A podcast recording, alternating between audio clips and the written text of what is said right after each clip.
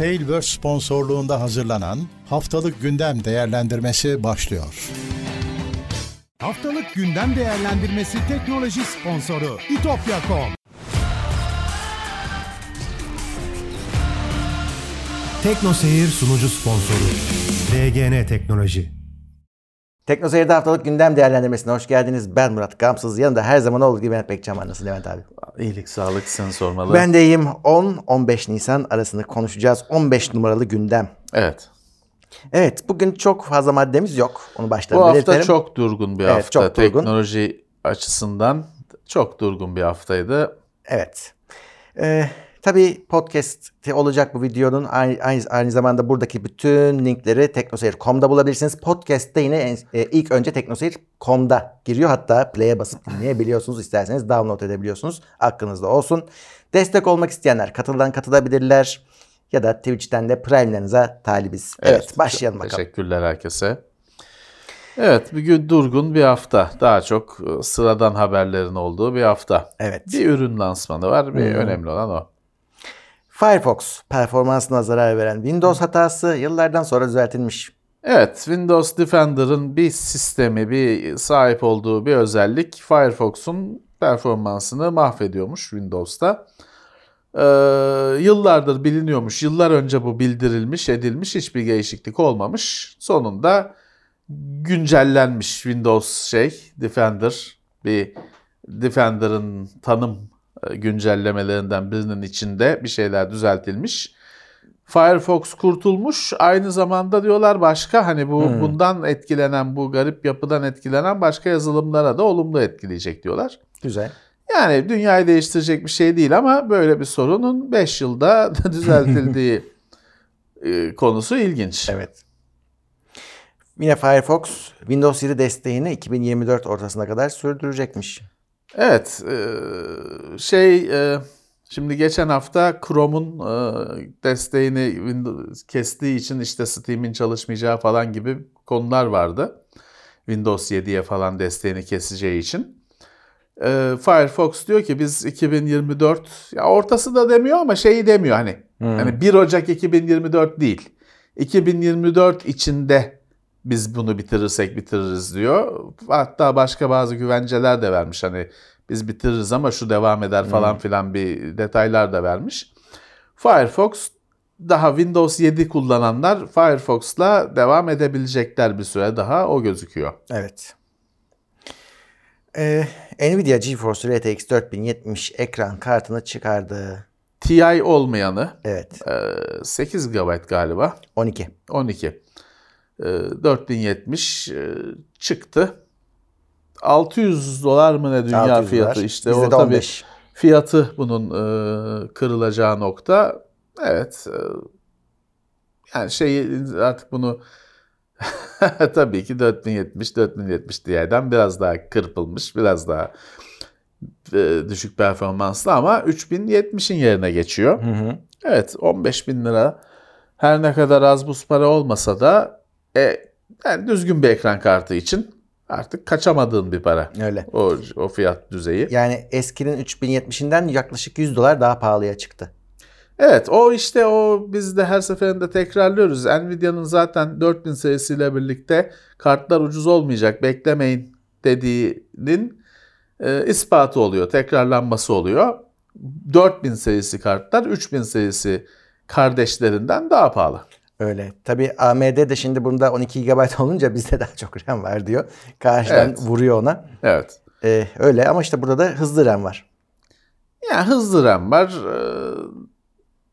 Daha Nvidia tabii bazı teknolojileri falan da var.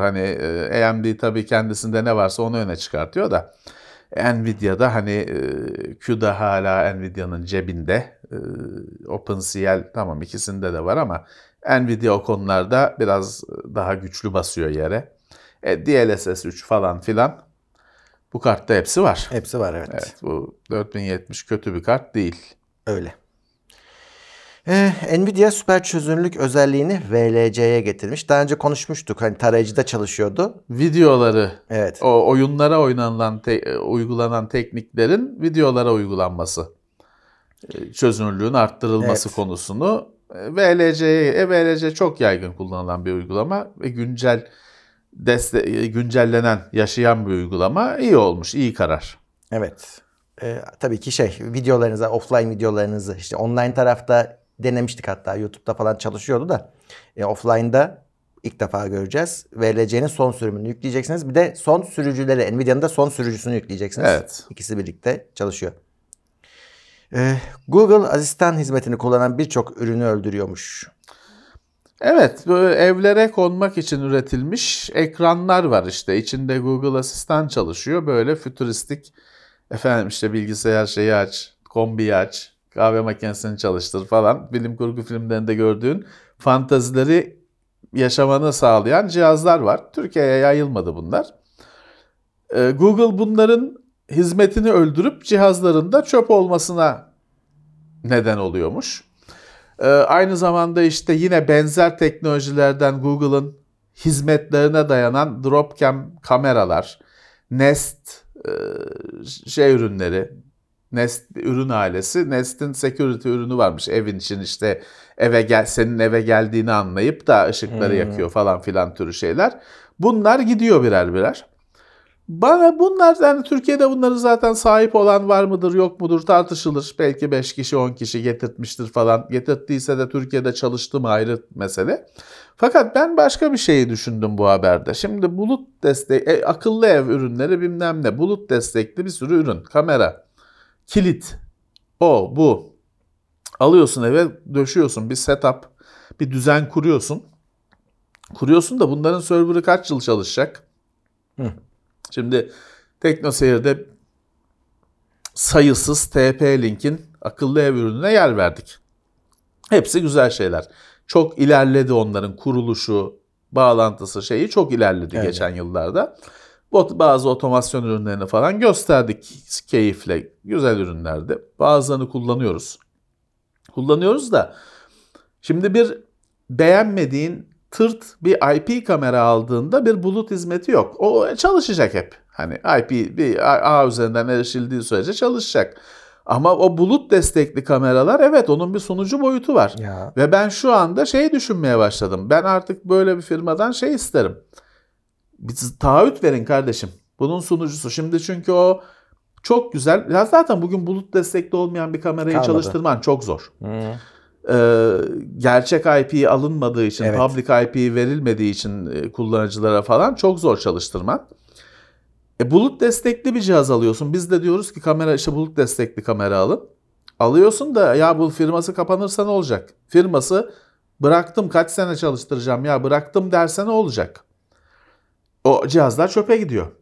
Böyle bir boyutu var. Ruhuna tam sahip değilsin. Cihazı alıyorsun da onun o buluta bağlı ruhu senden kaçıp gidebiliyor. Doğru.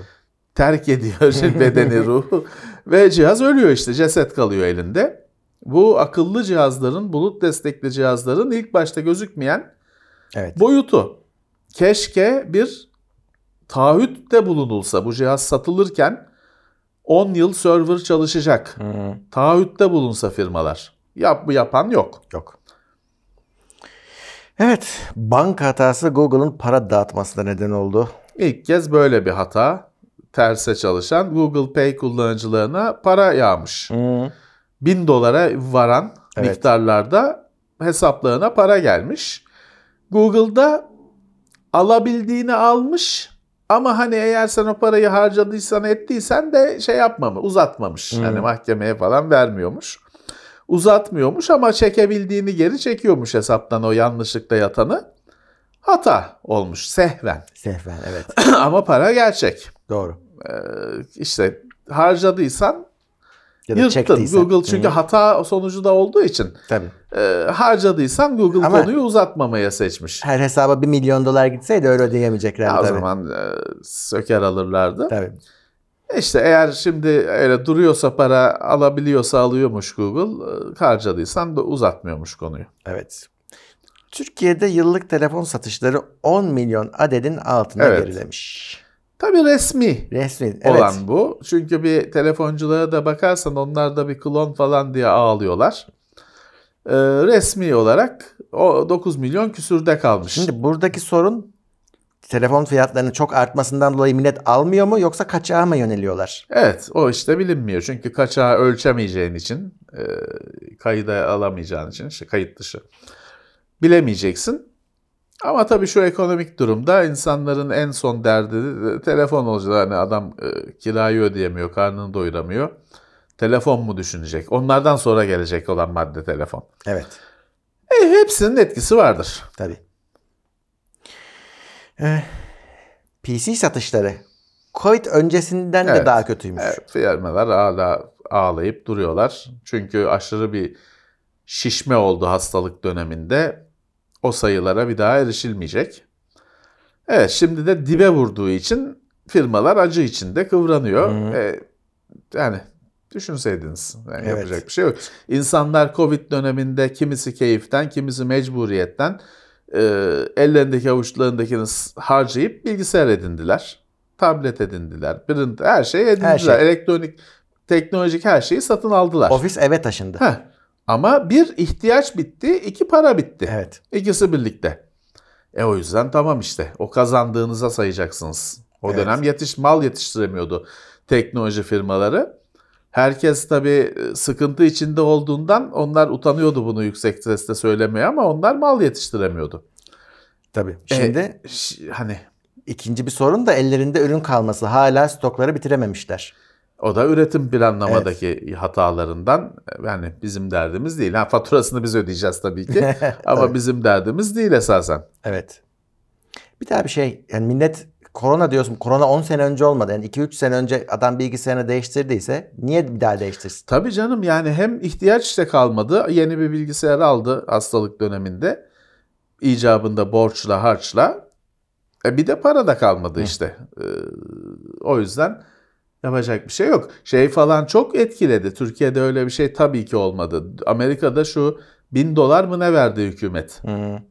Çok etkiledi o sektörü şeyi. Her sektörü ya. Tabii. Çünkü hani tamam çok ihtiyacı olan o $1000 ekmek aldı, şey aldı. Ama yani acil ihtiyacı o $1000 durumunu düzeltmeyecek olanlar o $1000 havadan gelen bir para olarak görüp elektroniğe vurdu. Hobilere vurdu.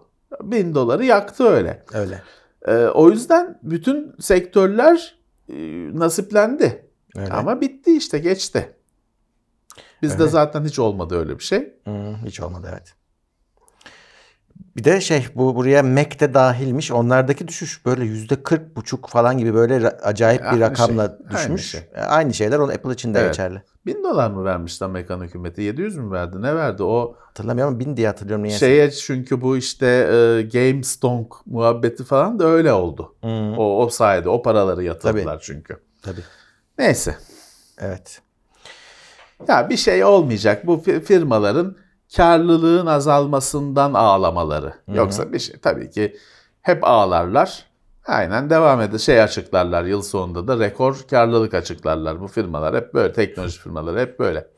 Samsung'un karlılığı %96 düşmüş. %96 çok aşırı bir sayı değil mi ya? Çok bir sayı. Hani ben nasıl oluyor anlamadım. Tabii şu da var. Bu Samsung Electronics mi? Samsung'un her şeyi mi? Bu Samsung'da gemi de var. Evet. Gemi de var. Telefon da var. Tamamının oluşturan çatının mı %96? Gerçi ne olursa olsun %96 çılgın bir sayı. Hani nasıl olur bu? Evet. Falan. Anlayamadım ben bunu.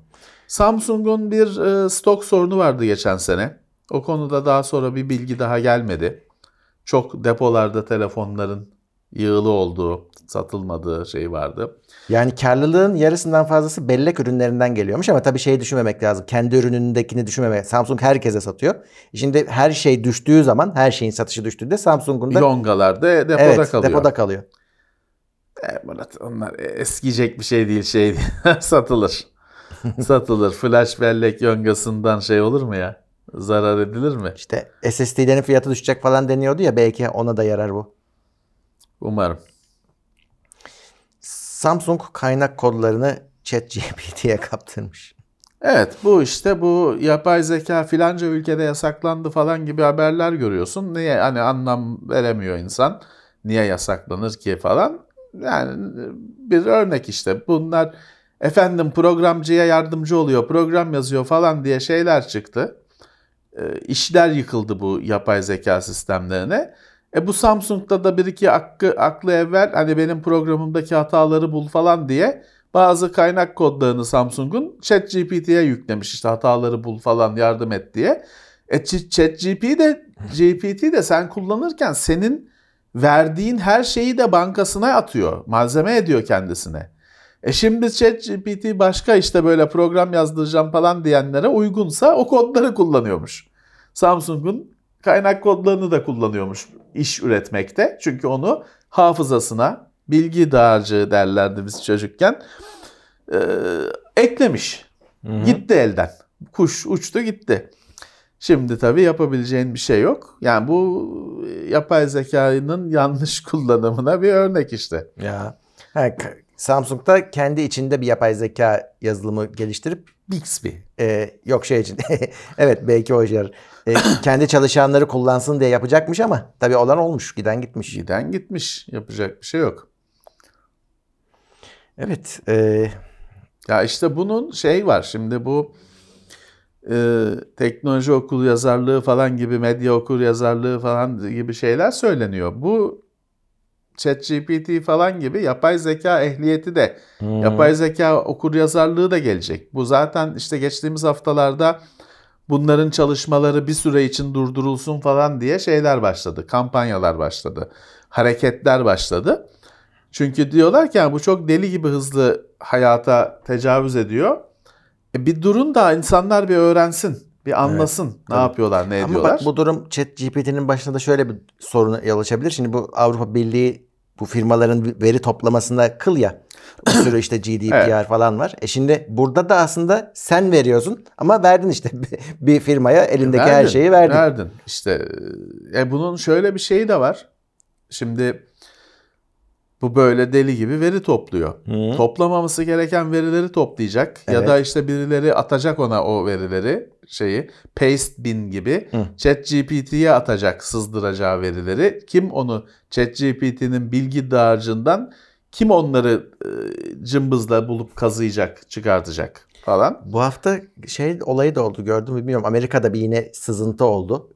Savaşla ilgili iç sızıntılar. Discord'da çıktı veriler. Yine bir içeriden birisi sızdırmış. Evet. Adamı buldular ama Discord'da sunucularda paylaşılmış. Hem de bayağıdır Discord, paylaşıyormuş. Telegram bugünlerde bugünlerde dedim bayağı bir süredir bunlar aslında sıkıntı platformlar. Evet. Telegram özellikle bayağı bir illegalin ilk adresi gibi bir şeye dönüştü. Discord yıllardan beri böyleydi. Discord konusunda bayağı korku filmi senaryoları var. Şimdi bizim sektördeki birçok tartışmanın odak noktası olan bir hani başka şeyleri anlatan bir söz vardır. TeamViewer niye bedava? Hı hı. Bu soru bu kadar değil. Bu çok derin bir konudur. Özetler hepsini. TeamViewer niye bedava? Benzer şekilde Discord diye niye bedava şeyi de var.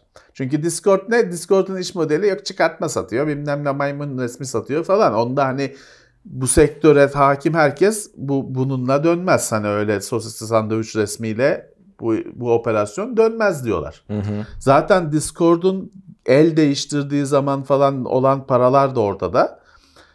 Bu işte maymun çıkartmasıyla bilmem nesiyle olacak bir operasyon değil. Ve aynı TeamViewer niye bedava gibi Discord niye bedava sorusu da var.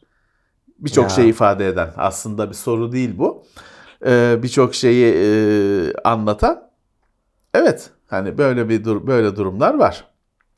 Evet. İletişim platformudur ama bir yandan da hani ya bir iletişim platformu bugün ne bileyim işte taşları birbirine vurarak bir iletişim platformu yapsan onu da hani kullanabilecekse adam onu da kullanacak, evet, illegal bir şey için. Doğru. Bu platform oluyor hani her platformda böyle bir şey olacak. Hepsini mi yasaklayacaksın? Hepsini mi denetleyeceksin?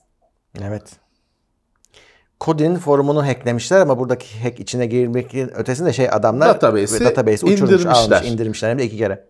Ama şifreler şifreli halde hem de salt dediğimiz bir ek değişken daha eklenip şifrelenmiş. O şey değil hani mesajları falan okuyorlar, ediyor. Mesajlar falan gitti de hani kullanıcı şifreleri onların bir işine yaramaz. Onu açmaları çok zor. Yine de siz değiştirme hatta demişler. Hatta imkansız gibi. Hmm. Değiştirmek garantidir. Evet, yani bu da bir işte görüyorsun. Bir platforma güveniyorsun, yazışıyorsun. Adamlar, senin bir hatan yok. Sen bir kullanıcısın. Kendi güvenlik önlemlerin zirvede. Şifren 30 basamaklı bilmem ne, ama ne oluyor? Adam bütün şeyi indiriyor. Hani database'i evine indiriyor. Evet. Ne yapacak? Sen bir kullanıcısın. Yapabileceğin bir şey yok. Öyle. MSI da hacklenmiş.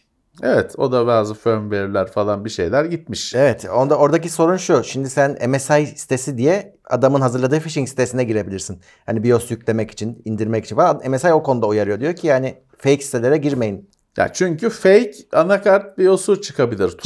Tuzaklı, içine bir şeyler yerleştirilmiş. Hele bugünümüzde UEFI BIOS'da daha da kolay bir şey. Fake BIOS'lar çıkabilir. MSI mecburen diyor ki ya BIOS'u bizim siteden çekin. Driver'ı bizim siteden çekin. Başka bir ne üdüğü belirsiz siteden BIOS update'i çekmeyin. Fake olabilir. Evet. Sahte olabilir. Evet, biz de söylemiş olalım. Bir ara hatırlarsan Afterburner için sahte site kurmuşlardı. Evet. MSI yerine sahte site çıkıyordu aratmalarda da hatta.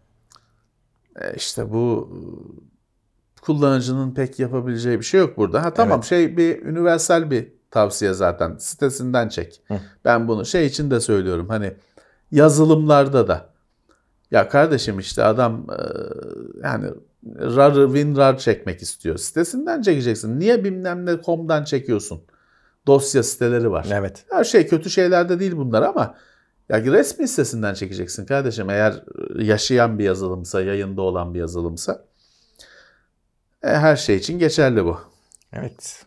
Intel'le ARM anlaşmaya varmışlar. Orada da şimdi Intel hep daha önce duyurmuştu ya başkaları için de üretim yapacağız diye. ARM'a üretecekmiş. ARM'a da üretecek tabii.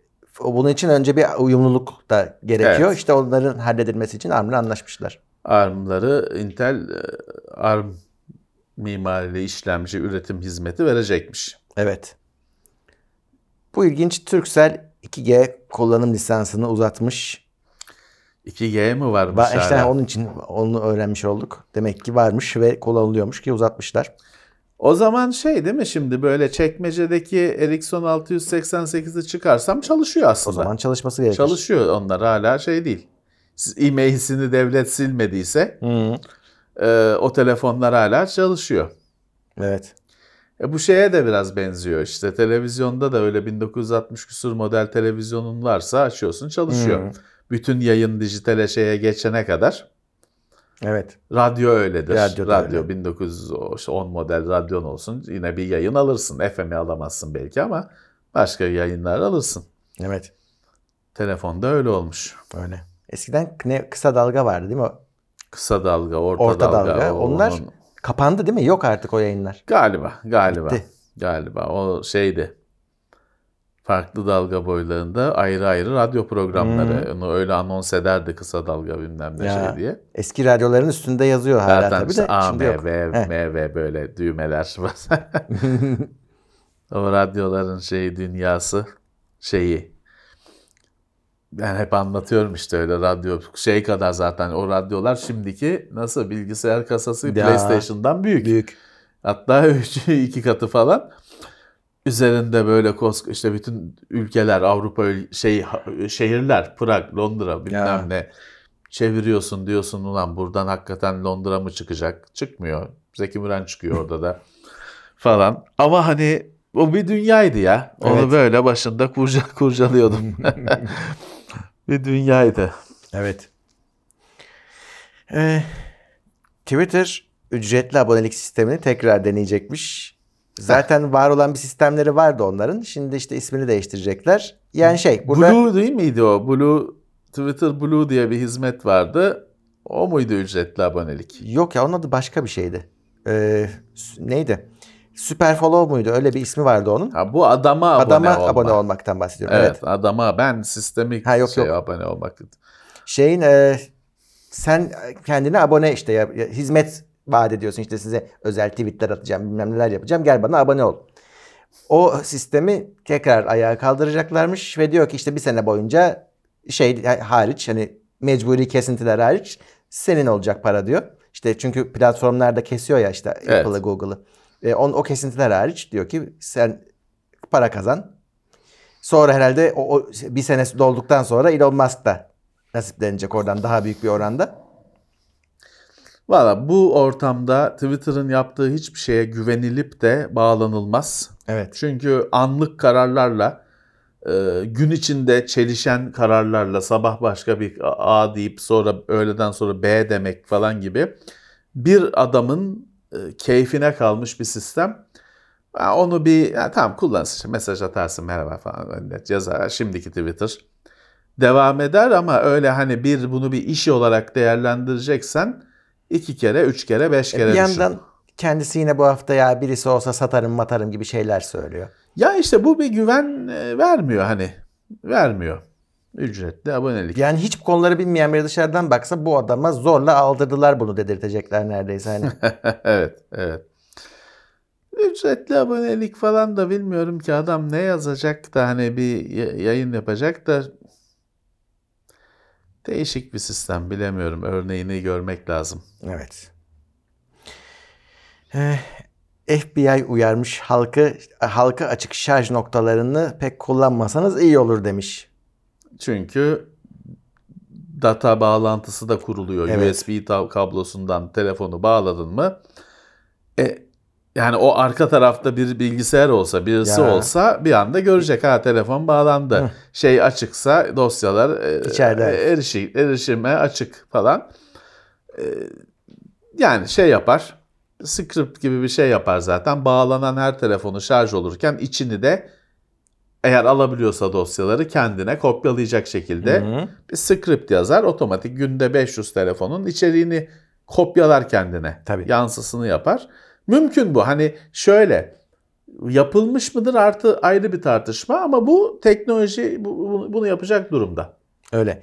Burada tabii kastedilen şey adaptörü bağla prize değil. Doğrudan USB. Evet işte şarj hizmeti. Evet hizmetleri. Şarj hizmeti. Ama bir yandan da işte günümüzün ortamında o telefonun şarjı yetmiyor. Hmm. Ne yapacaksın? İnsan bugün sağda solda metroda yok restoranlarda falan öyle kutular var. Şarj ettiğin telefonunu bırakıyorsun, para atıyorsun, şarj ediyor falan. Çok normal. Şeyi gör. Bugün metro istasyonlarında falan priz nadiren priz var. Hı-hı. O prizin başında telefonunu bağlamış şarj olmasını bekleyen dertli yere çömelmiş dertli insanlar görüyorum ben. Demek ki bu bir dert yani telefonların pili yetmiyor, şarjı gün içinde yetmiyor. Bizim için en büyük kriter bir gün yetmesidir. Akşam evine yetişebilmendir. Ona bile yetmiyor. Hele biraz telefon aşındıysa. Evet hani insan herkes şarj arıyor. Öyle. Metrobüste bile adam USB'ye takıyor şarj etsin diye. Normal. Evet. Yetmiyor. Bir şeyler yapsınlar artık. Evet. Doom'un dizisi geliyormuş. Ya ben bu haberi araştırdım. Bu dün çıktı bunun haberi. YouTube'da hemen videolar falan çekildi. Ben bunun haberini araştırırken şeyi fark ettim. Bu Doom'un dizisi 2 senede bir geliyormuş zaten. He. 2010 küsur yılında, 2020 yılında hep haberleri çıktı. Doom TV serisi falan diye arattım. 2 yılda bir, 3 yılda bir kesin geliyor, anlaşıldı bilmem ne diye haber çıkmış. Ortada bir şey yok. Şimdi dün yine çıktı işte. Bu NSBC mi ne şeyde tavus kuşlu olan NBC mi ne onun platformuna gelecekmiş Doom'un dizisi çekilecekmiş. Ya dediğim gibi yani bu sefer kesinmesin diyorlar da hani 6 yıl önce de kesin demişler zaten. O pek güven veren bir haber değil. Ben de bu habere baktığım zaman Doom'un 2. filmi olduğunu öğrendim. Ben de onu hatırladım.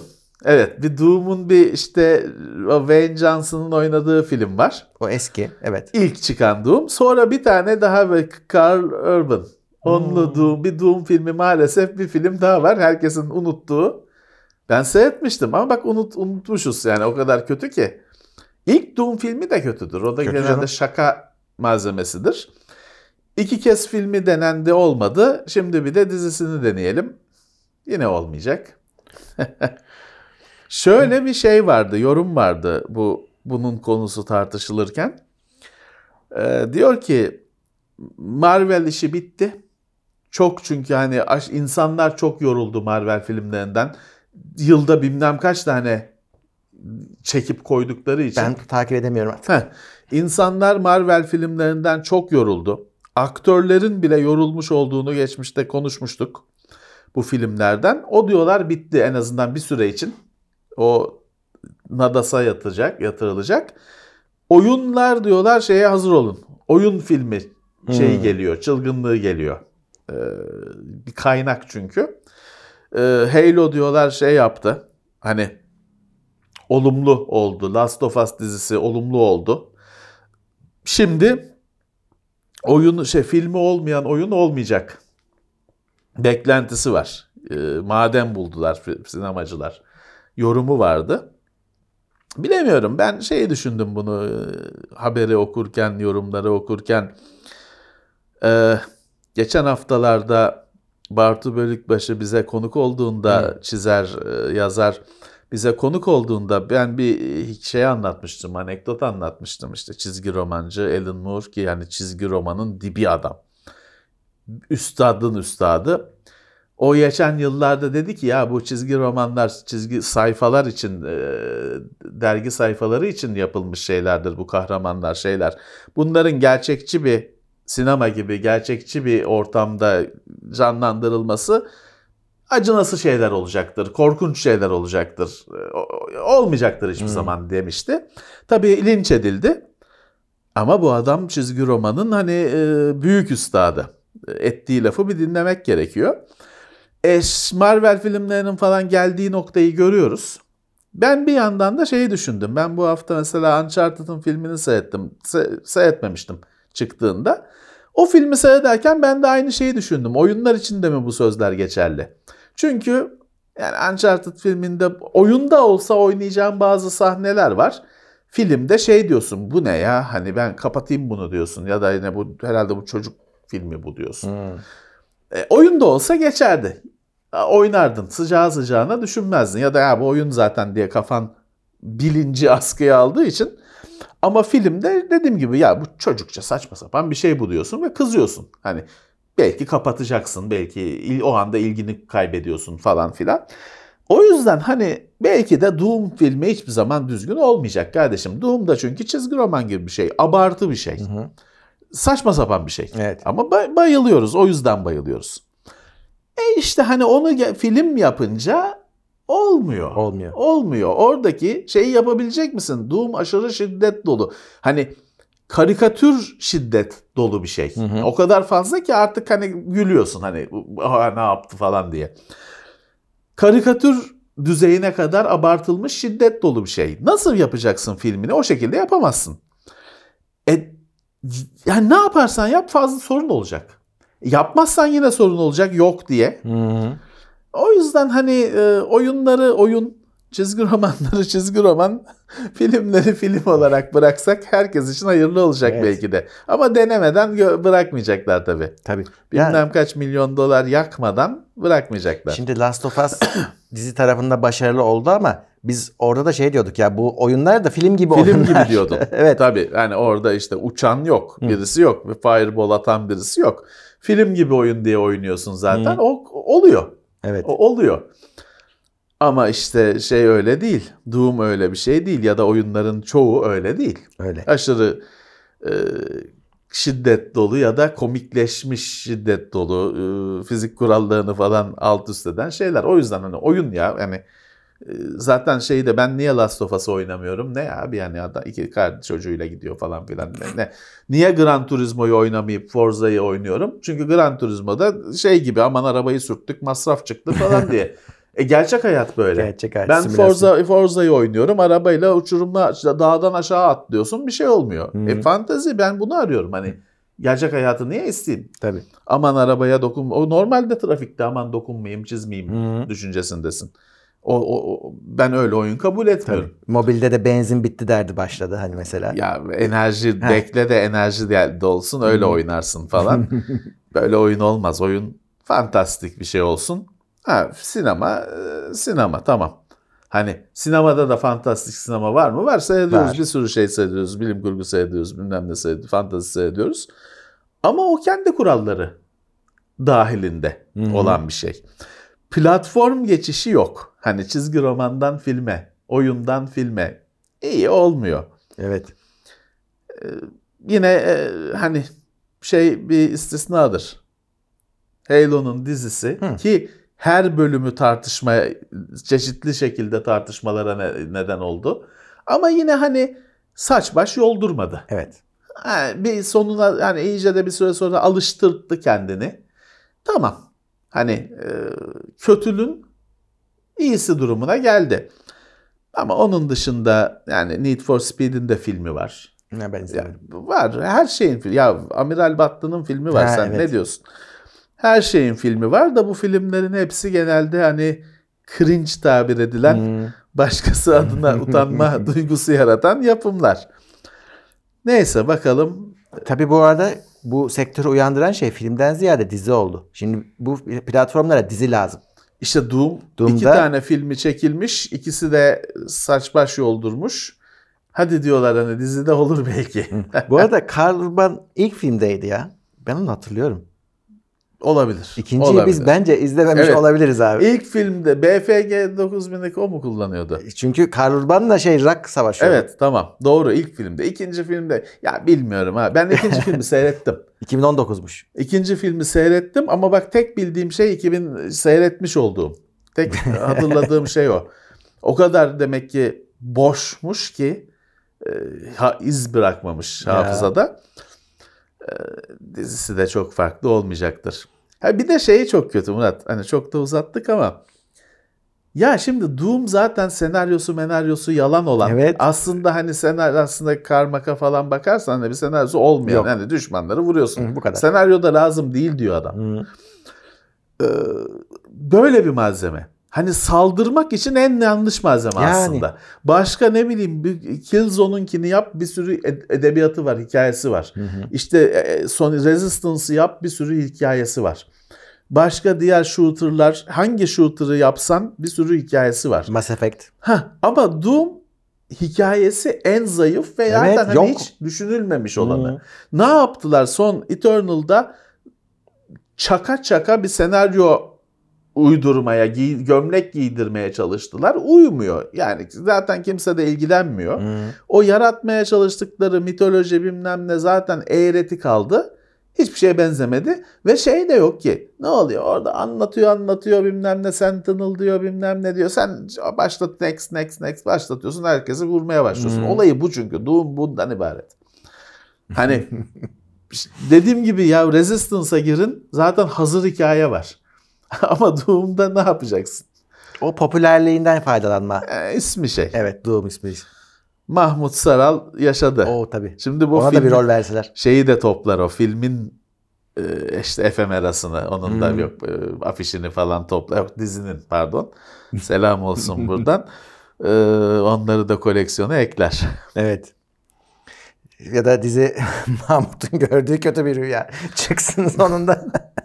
Ya da öyle olacak evet. Evet peki haberler böyle uyarmıştık bu hafta fazla bir şey yok diye. Yok evet o yüzden Doom'um konuşuldu. Evet önümüzdeki hafta tabii Cuma bayrama geliyor. Biz onu herhalde Perşembe çekeriz. Çekeriz Cuma yayınlanır yine. Cuma yayınlanır. Kendi gününde kendi saatinde yayınlanır. Evet. Ama içerik Perşembe içeriği olur. Evet öyle ayarlarız kurtarıyor muhabbet bölümü kurtarıyor da. Evet. Evet yayınlar sürüyor videolar girmeye devam edecek bir sonraki bölümde görüşmek üzere. Görüşmek üzere. İyi bayramları da o zaman deriz artık. O zaman deriz. Tamam. Evet. Görüşmek üzere.